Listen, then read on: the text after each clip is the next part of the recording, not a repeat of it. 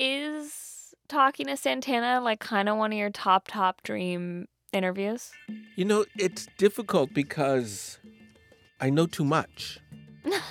you know? Like, how do you not sound like a stalker? Know too much? Yeah, or... exactly. Yeah. Yeah, exactly. Or how to make the conversation accessible to everybody who doesn't know as much as, you know, diehard Santana fans do. Right. That's a little difficult because there's, you know, he's a complex guy and there's a long career. And, and it's sort of like Duke Ellington where you can, like, have different aspects of his career based on what year. Duke Ellington, Miles Davis, all of those people. In fact, some of the people that he actually admires, it's that way. You got to think about where you want to dip your toe in. It was really cool, I think, to get that sense from you because I feel like up until now, a lot of the people we've interviewed have very much been like a lot more in my lane or like people I'm a little more nervous about interviewing. And you were like, you were total kind of fangirl about this one. I was like, you would be like nodding along. You're like, yeah, yeah, yeah, everything he's saying. And I was like, totally, but also like, what exactly does this mean? you know, this this is like you know almost 50 years of of hearing him talk like that, and eventually, as a fan, it was lost on me until I myself started doing more research and work on mindfulness and things like that. And then it all started to make sense like, oh, now I hear what he's saying. So it's like you're getting to know him in a whole new light too, even as someone who's a huge fan. You don't need that to understand the music, although it helps, but to understand the language.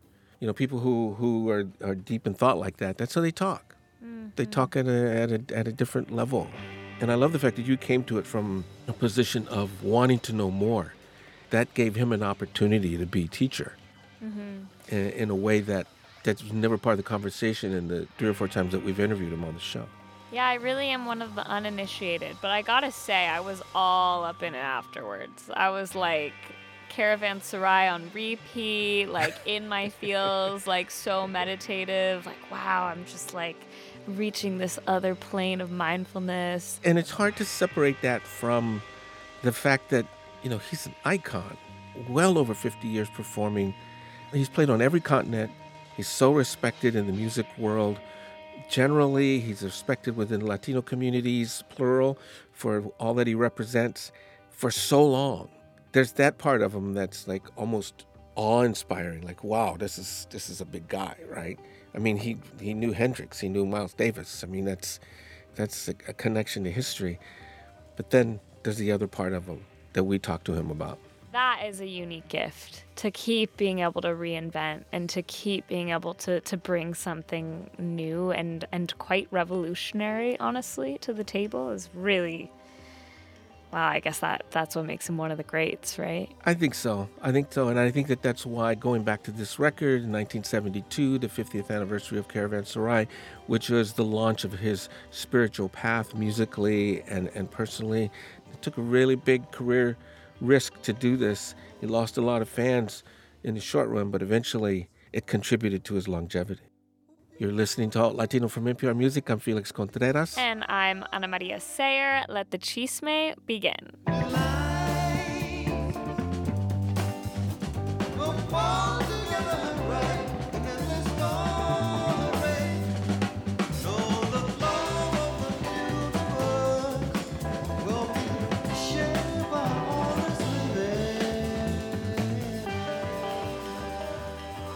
You know, when I told a friend of mine that we were going to have a conversation with you about your spiritual journey, she told me that back in the 70s here in DC, when you were performing under the name Devadip Carlos Santana, she and two friends of hers uh, snuck backstage after the show somehow and ended up meeting you. And she said that you guys, you sat cross-legged on the floor and talked about things like higher consciousness. And she said that it it made such an impact on her that she remembered it like it was yesterday. We want to talk to you about that journey this week on Alt Latino. But let's go back even further. Where was Carlos Santana's spirit in March of 1972? I was probably creating the music from Caravanserai with Michael Shrieve. We were probably discussing the flow, the sequence, and the making of it. You could feel that Greg Rolie and Neil wanted to do their own thing, which is like Journey. And we wanted to discover more things about Miles Davis and Weather Report and McCoy Tyner and Alice Coltrane and John McLaughlin.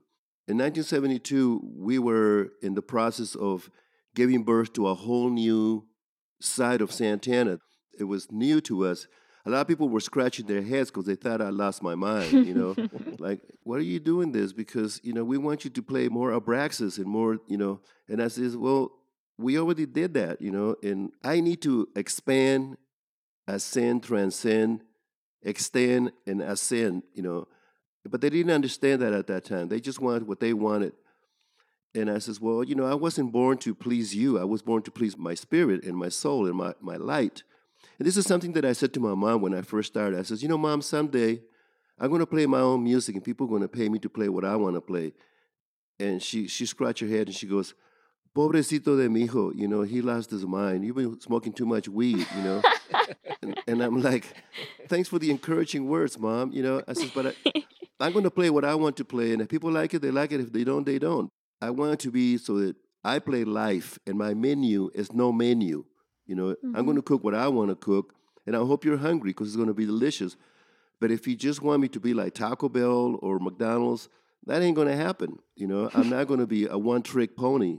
And so mm-hmm. a lot of people were confused, almost angry because I wasn't giving them another Abraxas or another third album or a first album. They're like, well, there's not even a single. I says, okay, I agree with you. So, but I'm growing as a person. I can look myself in the mirror and I'm happy with what I see and who I am. I'm curious, like, what was stirring inside of you, in in your heart, in your soul, at that moment that caused you to pivot? You were like, "Fuck it, I don't care what the label says, what anyone says. You've had all this success, and then all of a sudden you're like, I'm gonna do what I I want to do." What happened inside of you to to change that? I think they called it my first career suicide. you know. Your first. That's what they call it. my, well, I done many of them, but I don't call it career suicide. I just call it dancing with the unknown and unpredictability. And it takes a lot of courage to do that, you know? Mm-hmm. Because people say, well, you're going to lose your fans. I go, well, maybe they were never my fans then, hmm. you know, because if they're really my fans, they will accept me for my growth and not for who they want me to be. That period of time in the record itself are well known among your fans and among the people who, who study music as a point where you started an inward spiritual journey and some of the stuff that you were reading, taking cues from like what John Coltrane was doing with Eastern philosophies and stuff. How did you get turned on to all of that stuff that was happening and that marked those initial days of your path? Just by being in San Francisco, San Francisco was the epicenter of everything. You know, you can hear Mongo Santa Maria or John Coltrane, Ravi Shankar, you know, the Grateful Dead, Jimi Hendrix, Tito Puente, Ray Barretto. You know, so for me, just being in San Francisco, it was natural, normal to play life instead of, instead of being a Latino that plays Latino rock. I don't see myself like that. That's too limiting for me. So this was perhaps not your first exposure to like religion and, and spirituality growing up in a Mexican household was religion an aspect of that experience? You mentioned your mommy here. Like what what was that like for you growing up? Was it present?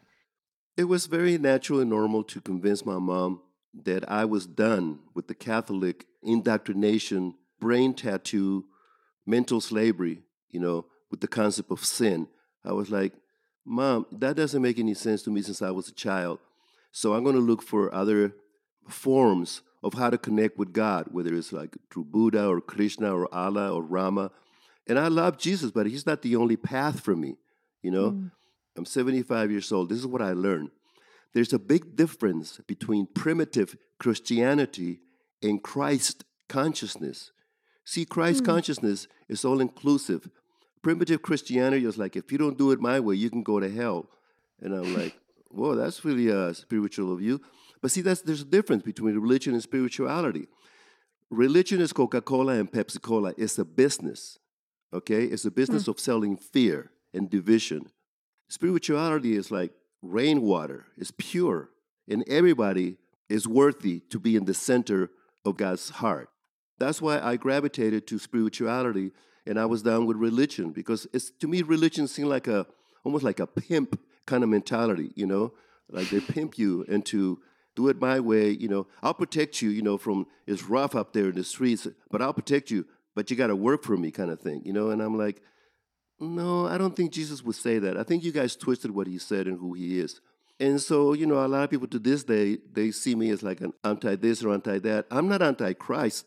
Real Christ consciousness is all embracing. See, I say it like this God created the world round so we can all have center stage. God created God created a circle of love so vast no one can stand outside. So I have a different perception of it. When you embrace spirituality, the first thing that goes out the window is fear. You know, you dismiss it like like polvo, like dust in your in your in your shoulders, like, get away from me, you know. My light, my spirit, and my soul are immutable, indestructible. I say this before many times, you know, you can look at the devil, Satan, and Lucifer in the eye and say, I got God's love. What do you got? And that immediately disappears like nothing that it is. The light is not afraid of shadows. And so immediately the music became more profound. You know, it's just that we have to present it like how you doing it right now. When people read this interview or hear this interview and they say, "Oh, it makes sense to me now why his music is so universal and all-encompassing and appealing beyond time and gravity." You know? Did you always feel that way? Did you always feel, you know, that sense of spirituality and that sense of I guess your your rightness in your spirituality, your kind of like empowerment within it? Or was there a moment where that came to you?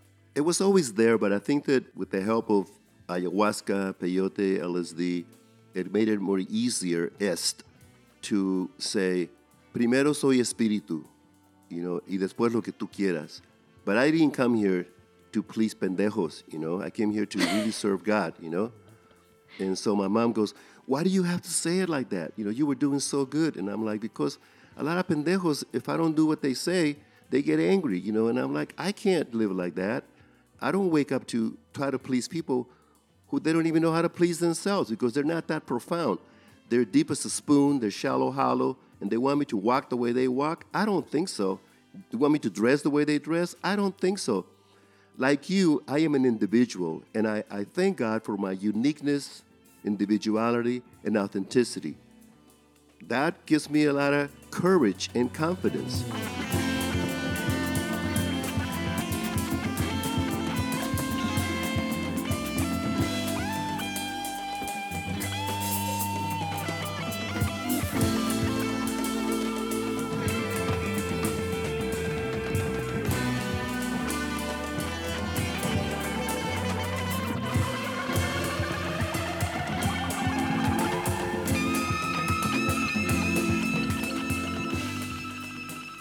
Be right back to Alt Latino and our conversation with Santana. This message comes from NPR sponsor State Farm. With budgeting comes the possibility of giving up some of the things you enjoy. For instance, you might be looking at your expenses thinking you're going to have to give up streaming music or pass on the next three day music festival. Well, State Farm has options like insuring your ride and your home with surprisingly great rates on both. These good neighbors don't think you should have to give up what you love for great insurance. So, for surprisingly great rates, like a good neighbor, State Farm is there. Call or go to statefarm.com for a quote today. We're back with Carlos Santana here on Alt Latino. When I think about that era musically, and when you think about the last track you hear on the Santana 3, and then the opening sounds of Caravanserai with, with Mother Nature, with the crickets, and then Hadley Caliman playing the saxophone, that is, that's a major sound shift. Well, yeah. First thing I says, I want to open up with crickets. Well, crickets? yeah, crickets. It's the sound of Mother Nature at night, serene, cooing you like it's all good. Cricket, cricket, cricket, you know. And we did it. When Michael and I embarked into this, we immediately became magnets and we attracted Armando Peraza and Dougie Rauch and Hadley Caliman, Richard Kermode and Tom Coster, you know. So we were able to create the music we wanted to because we had the players. You know, this is the lesson that people can learn from what Santana is saying. Once you focus on the potency of your gratitude, then your attraction becomes really, really intense. then you can attract the universe to give you what you want and more. So we were not afraid. You know, the greatest compliments that I got at that time came from Herbie Hancock and Chick Corea and Miles. Everybody were like, yeah, Santana, this is the direction, man. Because I constantly learn from them, but then they started learning from us as well, you know. What did harnessing the potency of your gratitude mean for you at that time? I mean, that that's like such a incredible set of words to use, and I'm really curious what you mean by that. See, here in Las Vegas, I live here in Las Vegas, but I don't believe in luck or chance or fortune. You know, I believe in grace. And by grace, I'm able to focus. When you focus on something, you're increasing the potency of your attractions. The more you say gratitude, deep appreciation, and thankfulness, the more universe reads you and floods you with a hundred times more what you got. You've said that the Caravanserai was the first album that you needed to listen to from beginning to end, the way the tracks flow in and out of each other. What was the intention? What was the idea? Where did you guys get that idea from? Well, the other albums like that were Marvin Gaye, What's Going On, probably Pink Floyd, Darker Side of the Moon, two or three albums from the Beatles. We call it a concept. Mm-hmm. It's kind of like a novel. It's not just one song. Nowadays, people just do one song, and the everything everything else is kind of like disposable. But when you listen to what's going on, Marvin Gaye, the whole thing is outside of time, you know. So we wanted to create something like that, and we did it. I didn't care about the critics, what they were going to like stamp it and, and give it the approval. Like, I don't need permission or approval from anybody to do what my light tells me to do.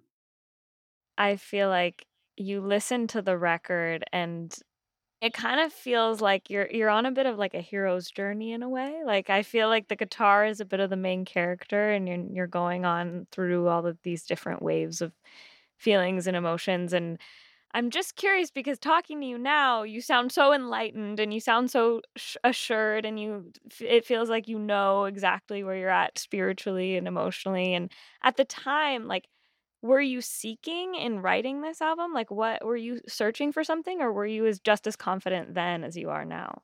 I was just as confident, and thank you for asking that. At that time, I identified more with being a seeker. I identify now with being a founder. I find anything that I want is right in front of me or inside me. So I don't have to seek anymore, you know. I just have to close my eyes and hear it and then play it.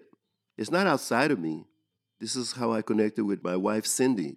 She prayed for me, I pray for her. This is the key words that people can understand from this whole interview. If you concentrate on your belief and your trust, trust and believe, you're there. You know, that's enlightenment. That's like you have a deep awareness of your own light, your own divinity. For those people who say, well, only Jesus is divine, and I go, okay, that, that works for you, go ahead, try it out. But see, I can see Christ consciousness in everyone. So we all have the capacity to push that button in your heart, and voila, you receive an avalanche of abundance. For me, since the beginning, it's always been since I was a child, my imagination is really powerful, you know, and it transcends what's in front of me. My imagination is more vibrant and stimulating than anything on any channel of television. Most people, they're just reading a, a cue card anyway, a, the teleprompter. I don't get paid to read teleprompters, you know. I don't, you know. I read my heart and I read my light, and that takes me further than whoever's writing whatever they're writing on the teleprompter for me to say. That gives me a different kind of a edge and freedom.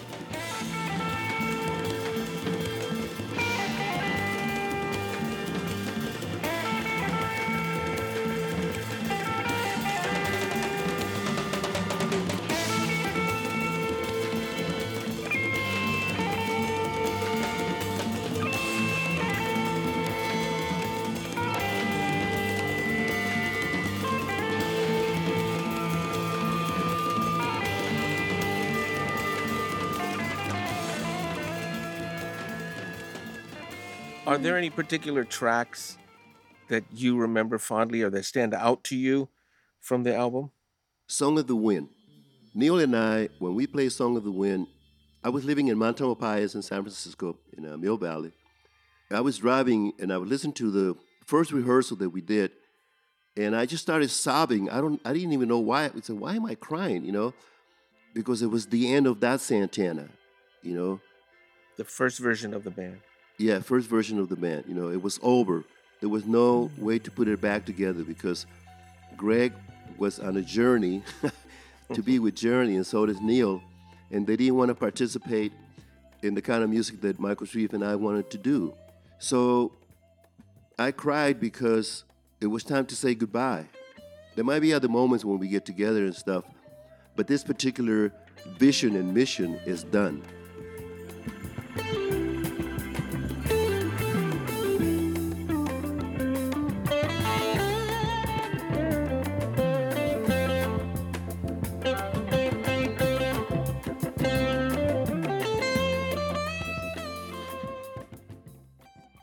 Where do you put this record in your decades long career? How do you consider this record? It was a great love affair between the intangible and the tangible. It was the first love affair with going for something, especially when people tell you not to do it and you shouldn't do it, you know, the forbidden zone, you know, kind of thing. I don't look at any of the albums like this or that because they're all my children. I was telling Felix as I, I was listening all the way through the other night, I was doing so on a run. And I was saying that I just felt so immediately dropped into like this mindfulness. Just listening to it, I was like, oh, I just feel like I'm so centered and in, in, in this moment. And there's something so timeless, I think, about a record that can do that for you. But I also think that now in, in the world that we're living in presently, people are having a lot more conversations about spirituality and mindfulness and in relationship to that mental health and all of those things. Like, where do you see this record and what it does for people and the energy that it holds? Like, where do you see it sitting in today's world where we're more open about talking about these things? It will always be an invitation to the best part of you, the part that is like you can't stain it, you can't burn it, you can't drown it.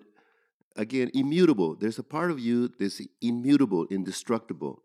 And we didn't know it then, but Michael Shrieve and I, we were tapping on music that the Beatles were doing, kind of like, we were talking about the space, you know. And so George Harrison was doing it already. And so does Pharoah Sanders, you know, Coltrane, definitely. Later on, Bob Marley it's interesting that we were playing songs in 1969 and 70 talking about Toussaint Louverture and Incident of Neshabur about a black revolutionary general that beat up Napoleon's army. You know, this is 1970. In Haiti. He's a ha- Haitian in Haiti. Yeah, yeah. I'm sure that Bob Marley knew us, you know, because Haiti is not that far from Kingston, Jamaica. We, like Bob Marley, gave birth to world music. And what is world music? It means todo está ahí. You know, Apache, Comanche, Cherokee, you know, Aborigine, river dance, and uh, square dance, you know, all of it. It's just that revolvemos los huevos diferentemente, you know? Like, for example, when you listen to a polka, upa, upa, upa, which is kind of a lot of mariachi music like that. But if you, if you listen to the way Jamaican people do it, it's called ska the specials. Rudy, you know, so I learned to embrace all of the music.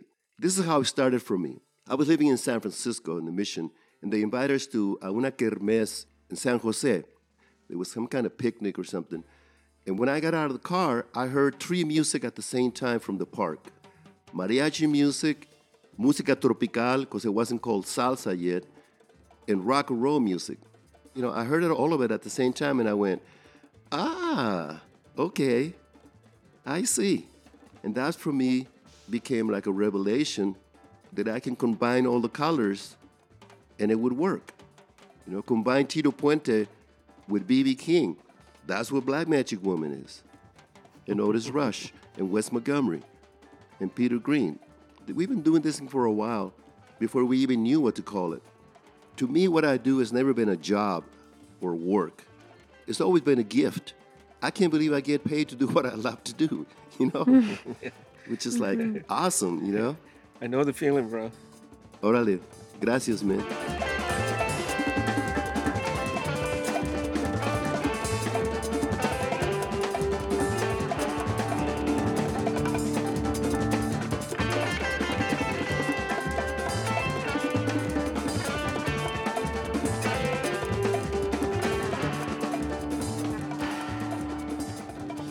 What was most striking to me, honestly, was just like how unwavering he was in his confidence about all of these things. Like, he is, I think, by far the most self assured artist we've ever spoken to, and that he was just like so sure of where he was at in his spirituality and the level of connection and almost like enlightenment that he had had reached and he didn't really point to a moment where he was lost or he was unsure which i think is like a very rare thing. And I wonder if he has consistently been that way and felt that feeling or or maybe you know it's it's a tad bit of rewriting history at a certain point in your life you know where you, you forget about the uncertain moments.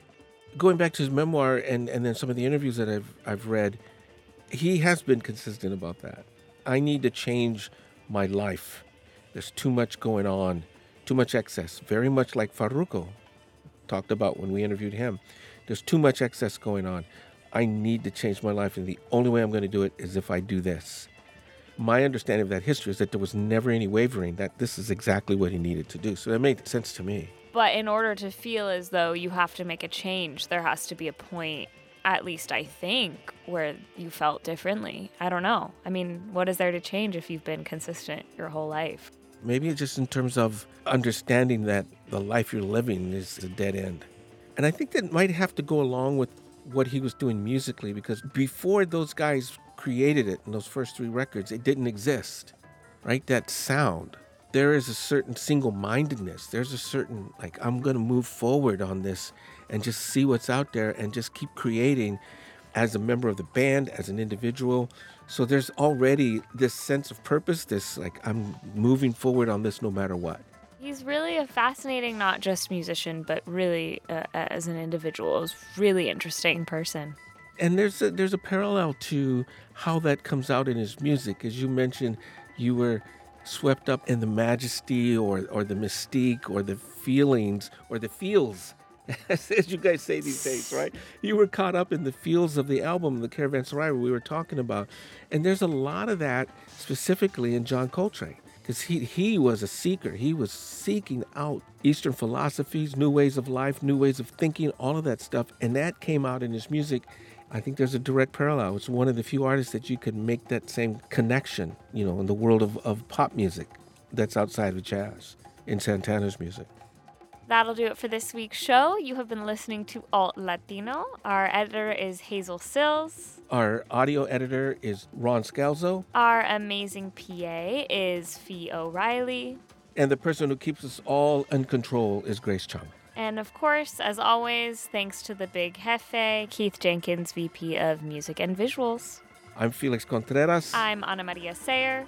Thank you so much for listening.